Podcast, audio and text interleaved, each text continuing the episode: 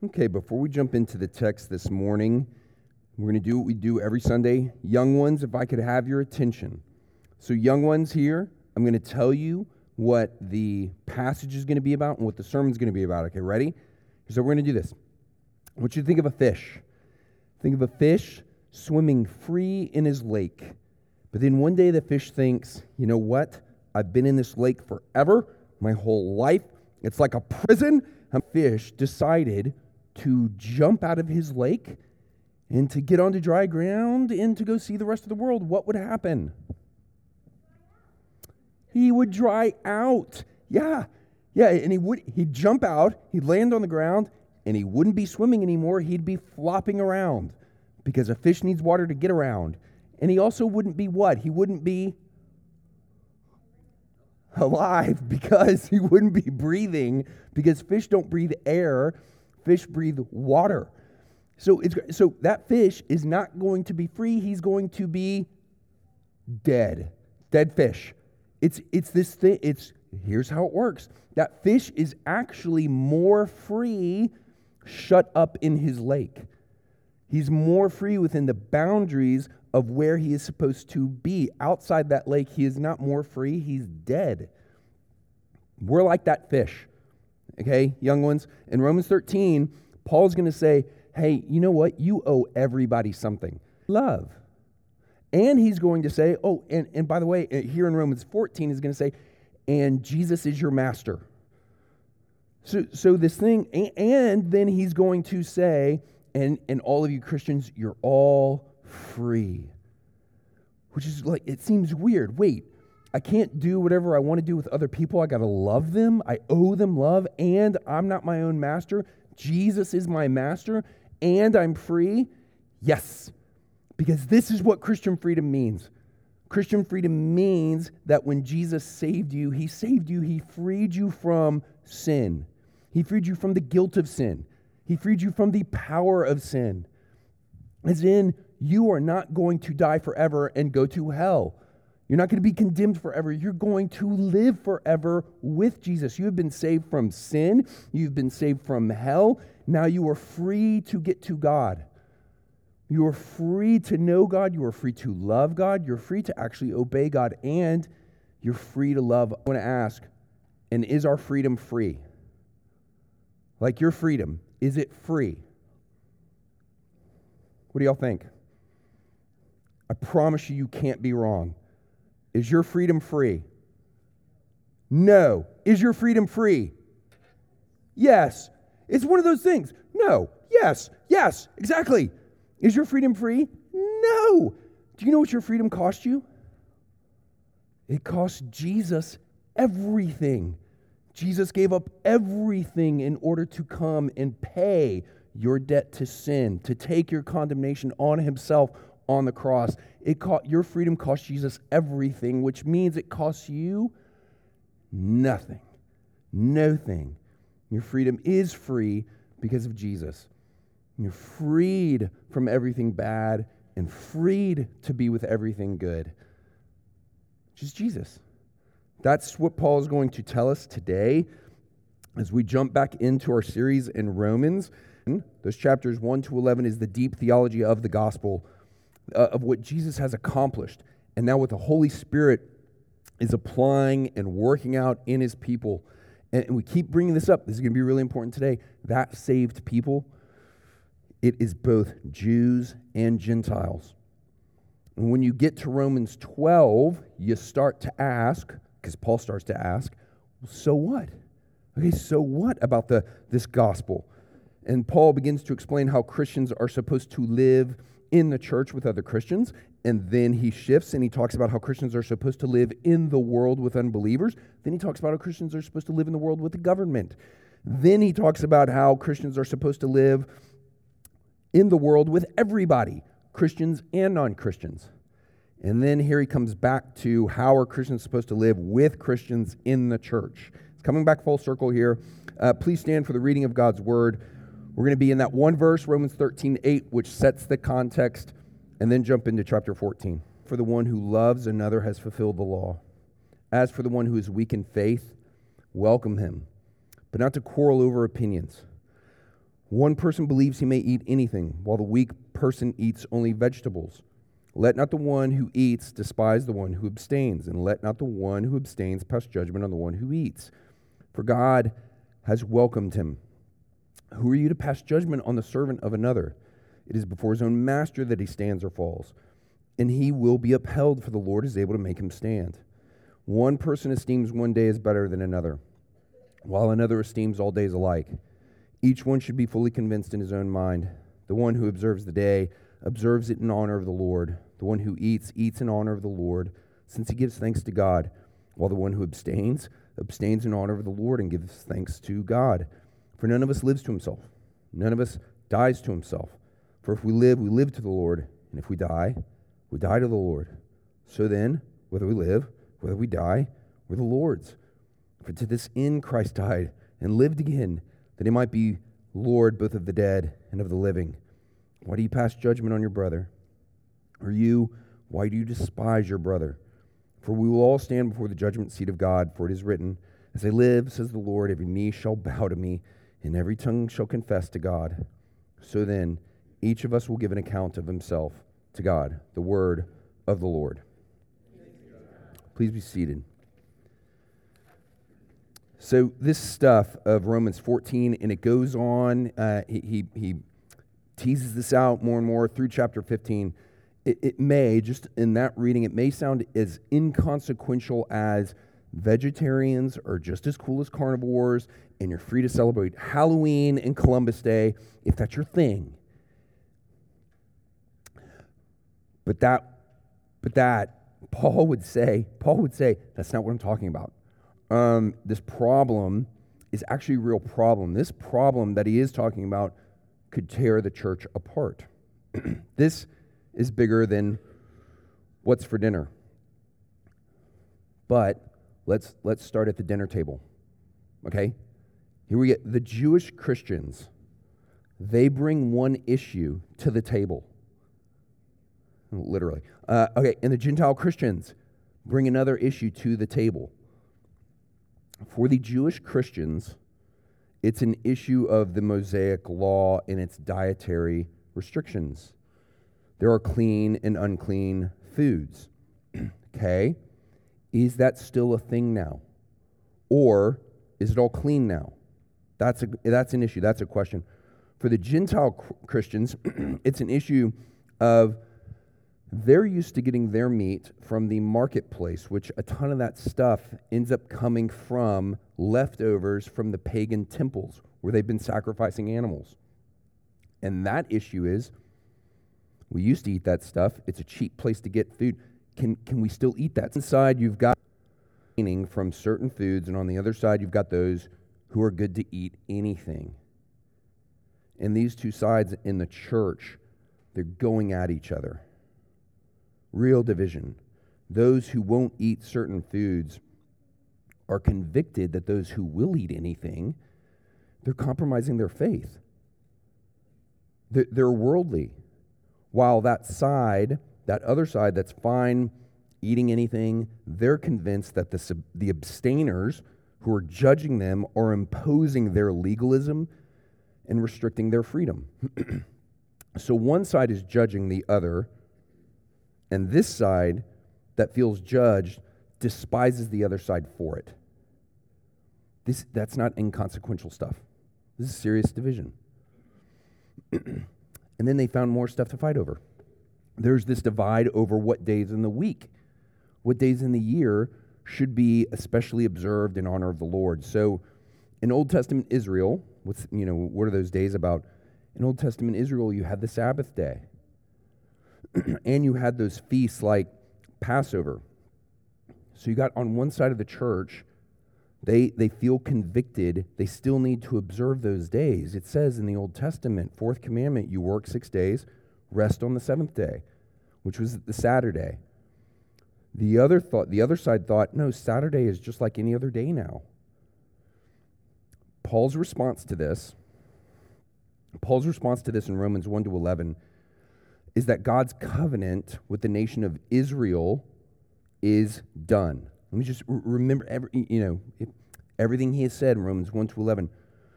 God's covenant with Israel, it's now done. God, through Jesus Christ, has made a new covenant with his people, the church, which includes Jews and Gentiles. So the Mosaic Law covenant given at Sinai, that's the old covenant now, which means God's earthly kingdom in the land of Canaan, national Israel, the kings, the priesthood, the temple, the sacrifices. It's all done now. The observance of the Jewish Sabbath, that, that Saturday Sabbath, and the feasts, those are now obsolete. Ceremonial laws about clean and unclean foods, those are obsolete. They're done. Done because Israel was a shadow, Israel, the nation of Israel, what Israel was in relation to God, was a shadow of the real thing to come. Always meant to be temporary, a foreshadowing of God's heavenly kingdom to come, which has really come with Jesus. And now, with Jesus, the real thing is being established. So the old is done, the new has come.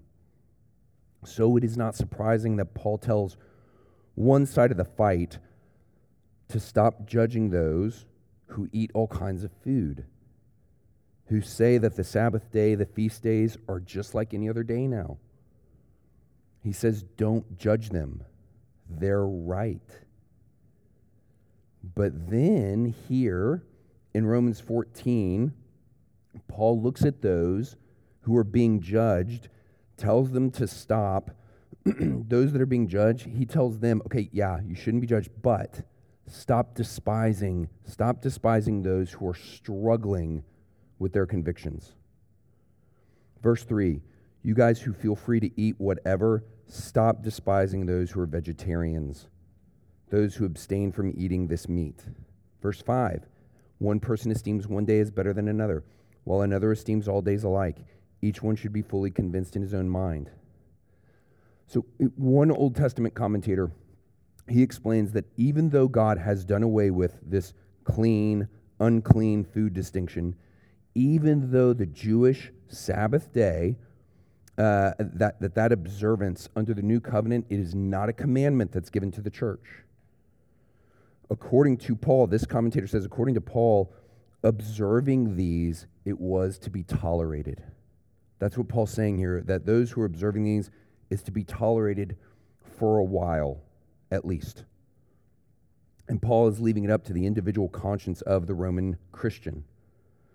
So, even though the church at this point is already meeting for corporate worship on Sundays, they're already meeting on Sundays for corporate worship. Christians attending temple on the Jewish Sabbath on Saturday, those who are still attending Jewish festivals uh, feasts in, in, in Jerusalem, although obsolete, although those things are obsolete, they are to be tolerated for a time. Which raises the question why?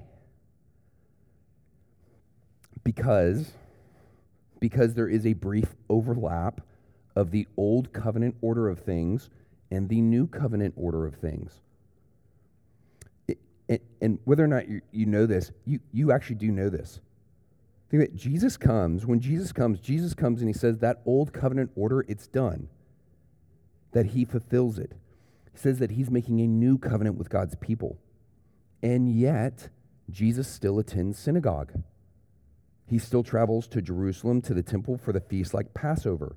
He still observes the Jewish Sabbath. And, and, and, Jesus really does inaugurate the new covenant with his church at his death and resurrection. And, and through his commissioned apostles, like Paul, Jesus builds his new covenant church. This is what Paul is doing right now. So, so, there is a brief overlap of the old covenant order and the new covenant order. So, in Acts 3, Acts chapter 3, this is after Jesus has died, risen, gone up to heaven, commissioned his apostles. In Acts 3, it makes sense that the apostles, Peter and John, are still attending prayer at the temple. Even after the curtain to the Holy of Holies had been torn from top to bottom when Jesus died on the cross. Even after Pentecost And, and that, that, that's in Acts 2. We're here in Acts 3. Remember Pentecost and the visible manifestation of the Holy Spirit, the fire of the Holy Spirit comes down and fills his people, which is a true visible fulfillment of what the Old Testament temple building pictured that God dwells in his people. It's, that's why we say, You are the church, not any building. Even after that has happened, they still attend the temple for a bit. And it makes sense in Acts chapter 16, Paul circumcised Timothy, a Jew, in order to not give offense to certain Jews. It makes sense in Acts 21 that Paul, a Jew, performed purification rites to enter into the temple in order to not give offense. this overlap between the old covenant and the new covenant is it's an overlap in history of about 40 years between Christ's death and the destruction of the temple in AD 70. That's the overlap. Uh, and that, that destruction of the temple, it's, it's Rome who destroys that temple. But ultimately, we're told by Scripture that that is a judgment of God on, on the Old Testament order of things. And that is actually prophesied throughout the Old Testament. And this overlap of 40 years between the Old Covenant order and the New Covenant order of things, culminating in the destruction of the temple in Jerusalem, that is specifically prophesied in Daniel chapter 9. This overlap, that's what you're reading about in the book of Acts. That's that time. And what it is, is it's a gracious time of transition. 40 years, which is what? It's the equivalent of a generation, the equivalent of a period of one generation, in effect, for Jews to come into the church before the temple is destroyed. Okay. And then you get to that thing of, okay, so what for us? Like, so what for us? Because we're no longer in that overlap. We're no longer in that gracious time of transition. And the church today really don't struggle so much with imposing, judging each other over Jewish dietary laws or Saturday Sabbaths or circumcision. But Paul's broader application is about this thing that we call Christian freedom. And like the church in Rome, one group in the church today will try to get at Christian freedom through legalism. Legalism uh, approaches the Christian life with there's just a rule for every occasion, uh, and, and there's a rule for every issue. How are we going to be free and do life right? We'll come up with a bunch of rules. We'll come up with a bunch of rules. We'll, we'll get this sin thing under control. We'll get this suffering thing under control by not doing certain things that lead to suffering and doing other things that lead to flourishing in life. And of course, that, that list of do's and don'ts, you know, everyone's got theirs because it just it depends on who's coming up with the list. Uh, but, but the thought is this is the way to secure your freedom. And this legalism, it goes by different names. One name is nomism, which is this thing of holiness by the law, which Buddhism, Islam, Hinduism, all the religions of the world, they all have these ideas that if you do these things, don't touch or handle certain things that would defile you, if you'll treat your body harshly, if you'll be rigorous in self control, rigorous in discipline, if you'll fight against the flesh, fight against sin, you will overcome it. In Greek mythology, there's an ancient Greek king named Sisyphus who supposedly established Corinth. he was a very clever man. He cheated death a number of times, so many times the gods got so mad at him, they've had enough of this guy, Sisyphus, and so they pour out their wrath on him. As punishment for Sisyphus, he's forced to, to roll a giant boulder up a very, very steep hill. Does that sound familiar? and if he ever reached the top, he would be free. Well, Sisyphus rolled that giant boulder up the steep hill every day, believing that he was more clever than the gods. And every day he came a little closer, a little closer to the top, not knowing that that boulder was enchanted and that it would never reach the top. And that as it got ever closer, it would slip from his hands and roll all the way down the hill. this was his eternity. Okay, well, we can be like Sisyphus, uh, trudging up this steep hill of life, uh, you know, and, and, the punishment for our sin. That, that, you know, how are we going to overcome our sin? Well, okay, that boulder, it can be an image for, for the law, for the rules of life that you come up with thinking, if I just, if I just keep going with this thing, with, with this giant weight, if I carry it, it's going to lead to freedom.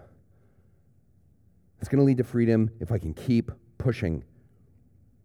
That is a life of futility.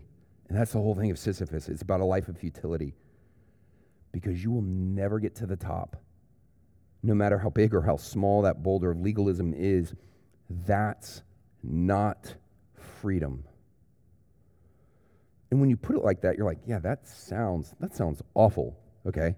Okay, we can all be really critical of like, yeah, that sounds awful.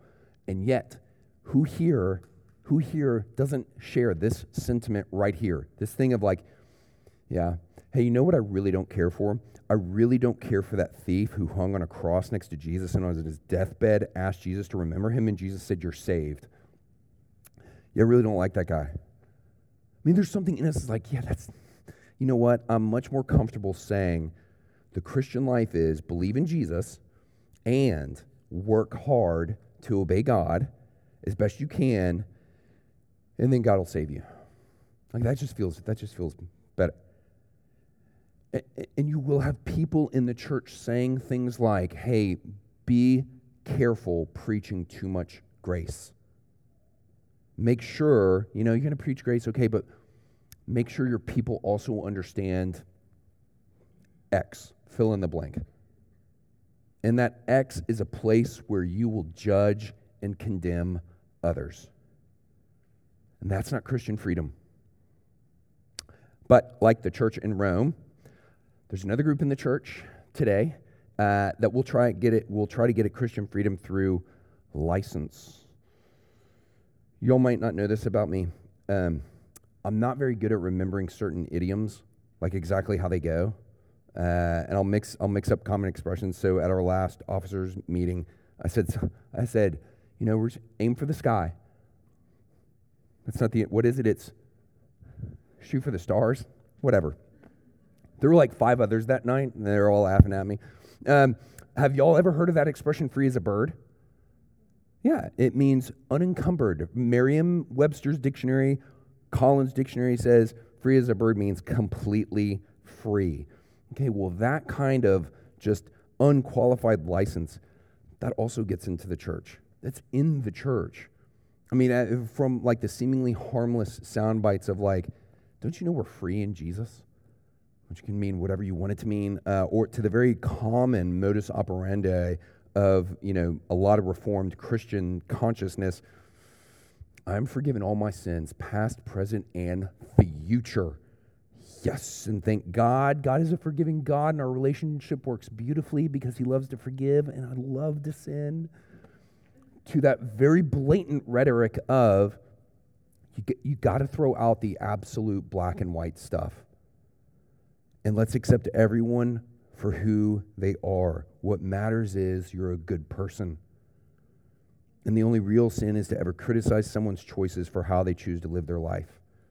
And that is a message of salvation. Uh, also, we need to be freed from the idea of sin and the idea of slavery to sin. We need to be redeemed from the idea of redemption. The only sin is to say that there is sin. But then you come back to the fish. Remember the fish. Or, you know, free as a bird, think of a bird. Excuse me, Merriam Webster and Collins, birds are not completely free. Erroneous. Like, if they violate the laws of aerodynamics, they're going to crash into the ground. Uh, and, and, so, who doesn't get idioms? Uh, Christian freedom is also not you're free to live however you want to live. That's not Christian freedom. So, what is Christian freedom? Well, first, come back to the dinner table.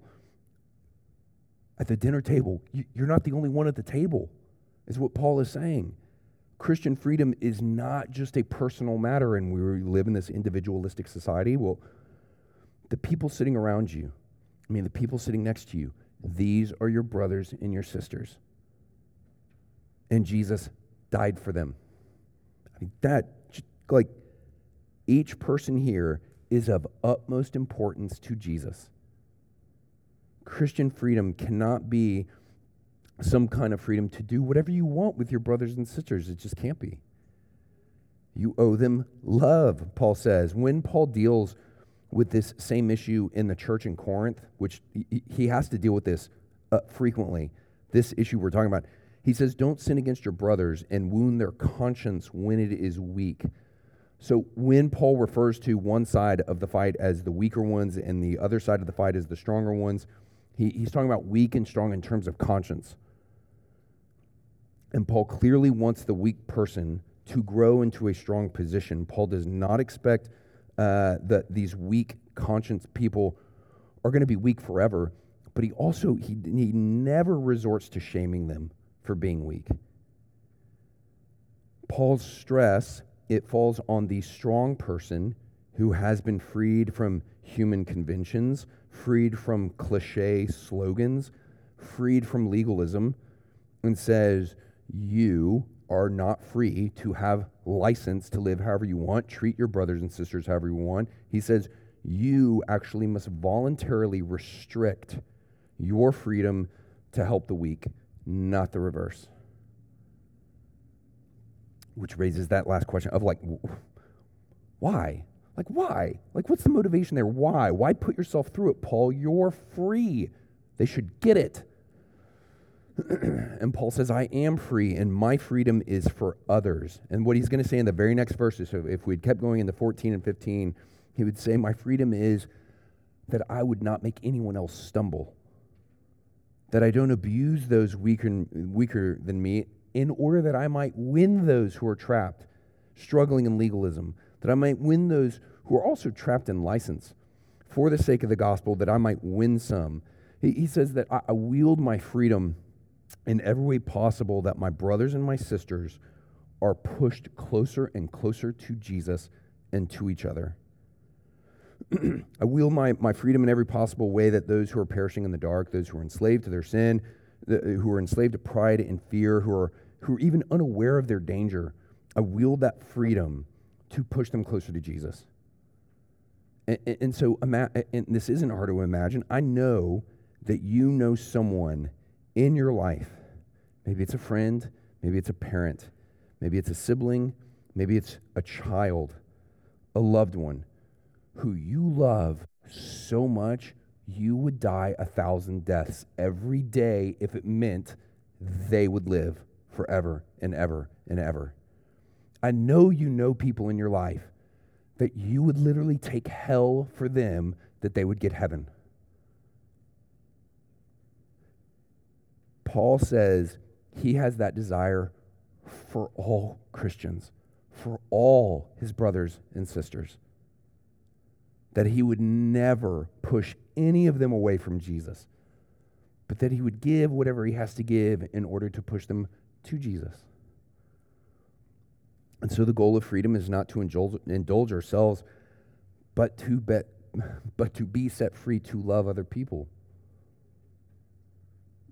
Uh, one of you told me just this week uh, they overheard their uh, two children talking about upcoming summer camp. And uh, the younger was really, really, really, really nervous because this was the first time to go to summer camp. And the older, it, it, these are like two siblings who just, like any sibling, can just go at it. And the older one told the younger one what to expect and said, You will be a little sad you're going to be a little scared. I was. But I'm going to be there with you. And you're going to be okay. Going to look after you at camp, which means that older sister is not going to get to just do whatever she wants to do at camp. Now she's this in order to take care of this one that I love. Voluntarily restricting her freedom, which is like camp, summer camp is like freedom. And this parent was like, it's maybe the greatest thing I've ever heard in my life. Because parents love seeing their kids help each other, and whether we are conscious of it or not, that is a picture of God, our Father. And what He loves is to look down and see His children in the church taking care of one another at cost to ourselves. Paul says our freedom is really, really real. It's re- our freedom is really, really real because of Jesus. And Jesus said this Jesus said, It's the truth. The truth will set you free. And the truth that he's talking about is himself. I am the, I'm the way, the truth, and the life. He, like, he is the truth. And that verse is, it's on government buildings Uh, for the time being. It's on university buildings, you know, for however long it's on. It, it, it's well known, but it's, it's plastered everywhere. It's kind of lost some of its bite because what Jesus says there, what Paul says here, that Christians are free, that's offensive. That's if Jesus' original hearers, they got the offensiveness of it. Because they got what he was saying is, okay, well, if this truth will set you free, then you're not free without it. You mean I'm a slave? Christian freedom is offensive because it's really, really real.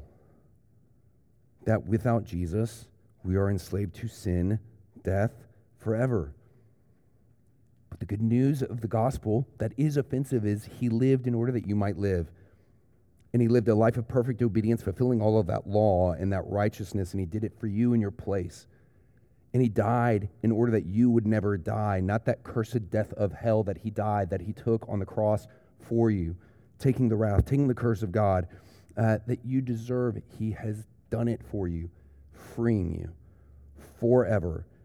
And at the cross, it's at the cross that our, our willingness to compromise through license is put down. And at the cross, our desire to control ourselves and others through legalism, it is put down. At the cross, my self centered obsessions are overcome. At the cross, you stand before a great Savior, a saved sinner. You, the saved sinner, stands before a great Savior at the cross at the cross, you are compelled by the love and the grace of your Savior to bend the knee and call him Lord. And you are free, free to love him and free to love those he has given you to love. Let's pray.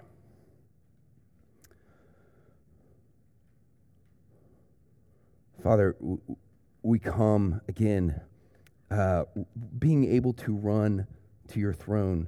Um, your throne of grace with access because of Jesus.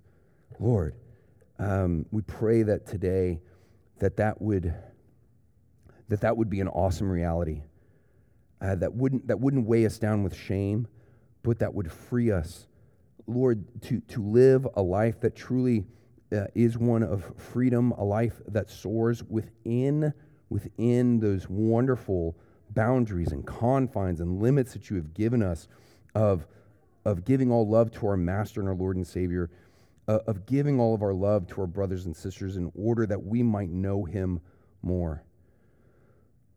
Lord, this freedom is so much bigger than we can comprehend, but give us faith to believe that this Christian life, uh, it, is, it is one of freedom even when we don't see it day to day, that in Christ we are free, that being slaves of Christ means freedom Father, we thank you for our Master. We thank you for our Savior. We thank you together as one body, one people, one family. We thank you as brothers and sisters for our Lord and Savior. In whose name we pray. Amen.